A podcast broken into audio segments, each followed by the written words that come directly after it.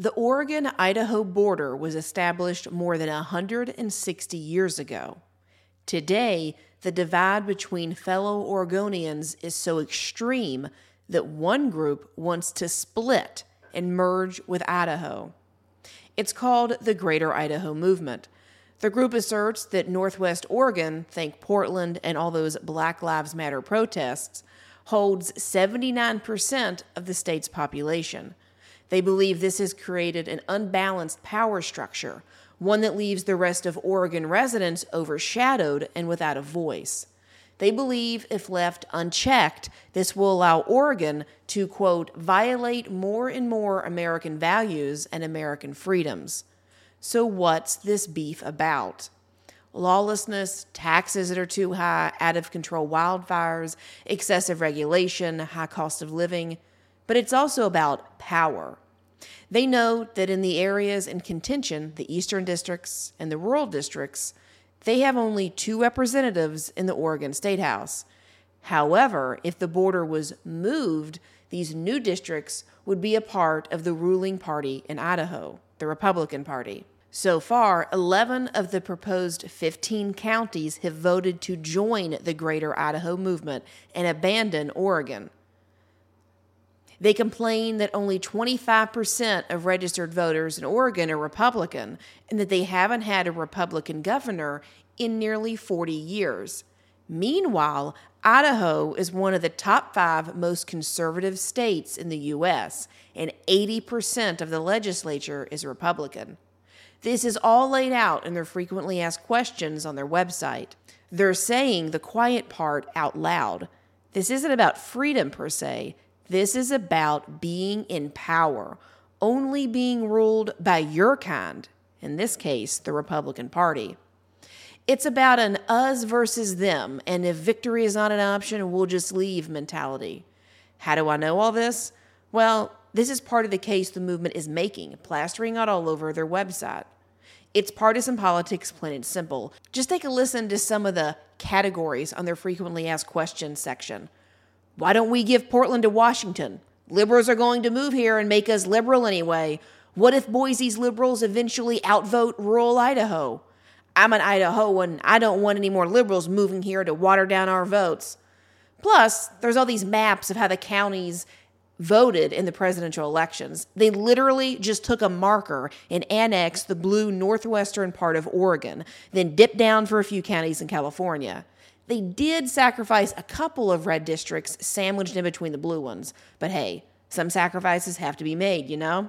It's like if Napoleon Bonaparte wore a MAGA hat and started his crusade to take over the country in eastern Oregon. Becoming clearer now, isn't it? It's a I didn't win, I'll just take my toys and go home type of vibe. The Citizens for Greater Idaho is partnered with Move Oregon's Border, both of which are responsible for carrying out the Greater Idaho movement. Their goal is simple quote, We promote the idea of creating a greater, bigger, and stronger Idaho so that conservative counties can become a part of a red state. This movement claims that polling shows more than 60% of Oregon voters are on board with the decision. They've also met with the legislature of Idaho.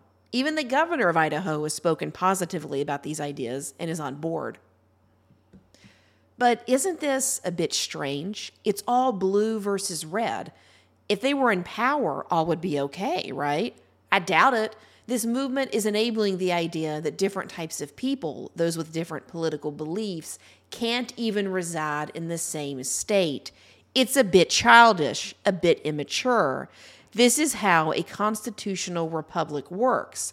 This is democracy in action. Liberals won, Democrats are in charge apparently the Republican Party in Oregon can't handle that they are losers. They don't have winning ideas, or they would have winning campaigns and have the state house.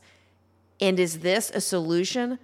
I didn't win, so therefore I'll just get the next state to take care of me? Everyone claims they are rational and live in the land of common sense. But conservatives of this nature really need to check themselves. You lost do better, get organized, propose something other than whining. You also lost the presidential election, but I don't see you leaving the country now, do I? Everyone, the Civil War has begun. I never thought it would happen in Idaho and Oregon, but here we are. It's a war of borders, but this isn't a great sign for the country.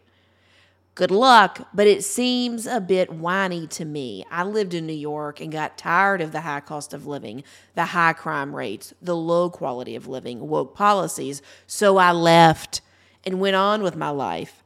I get that it's difficult, but it can be done. If things are really as dangerous and expensive as you say, then don't stay there. It's like how conservatives hate blue states, but then get their news from Fox in New York City and listen to pundits residing in New York and California. Even the annual CPAC conference, Gathering of Conservatives, takes place in the swamp of D.C. Blue states can't be that bad if everyone hangs out there, lives there, and does business there, can they? Just because you're unhappy with where you're at doesn't mean the entire state needs to bend to your will and get out of your way. If all this was more along the lines of we're bleeding to death with taxes and regulation and we want out, we want to be free, great.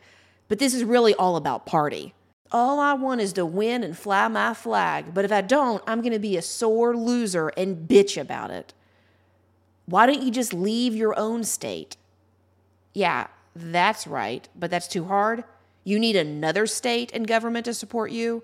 If I really wanted less government, I wouldn't be rooting for switching masters. That's just rearranging the deck chairs on the Titanic. Try to emancipate yourself entirely and live with less regulation and taxes. It's going to get weird if every time a state swings one way politically, the opposing party tries to annex the state. Dear God, my home state of Ohio will be doing this every four years. Idaho is sitting on nearly $2 billion in revenue surplus. That's money taxed out of Idahoans' paycheck, given to their lords in the state house, and then socked away for safekeeping. How safe do you think that'll be, though? Residents are having money taken away from them, but not getting a return on the $2 billion. Sure, overtaxing and hoarding, that doesn't sound too conservative to me, but run to their welcoming arms if you must. Moving borders won't solve the problem, it will only create more problems. We'll be moving borders every four years, and it'll just make life complicated. The liberals you left behind are still living in this country, so you can never really escape them. The only solution is a civil war, then. We can blame politicians for being petty all we want, but look at this crap. Petty people doing petty things, play stupid games, and win stupid prizes. Something has to give with things that are going on in this country, but this ain't it. It's just a pep rally that could turn into an accidental civil war. Splitting from each other isn't the solution. Divide and conquer. Those in power know it. Politicians constantly make us feel pitted against others. That way, we don't hold them accountable. No, it's our liberal neighbors and their voting ways. Just let me know when the real revolution begins. I'll be waiting on the sidelines with Ron Paul. Thanks for listening to Overnight Opinions. Be sure to tune in next week for an all new episode. In the meantime, follow the Ladies Love Politics channel on TikTok and Rumble.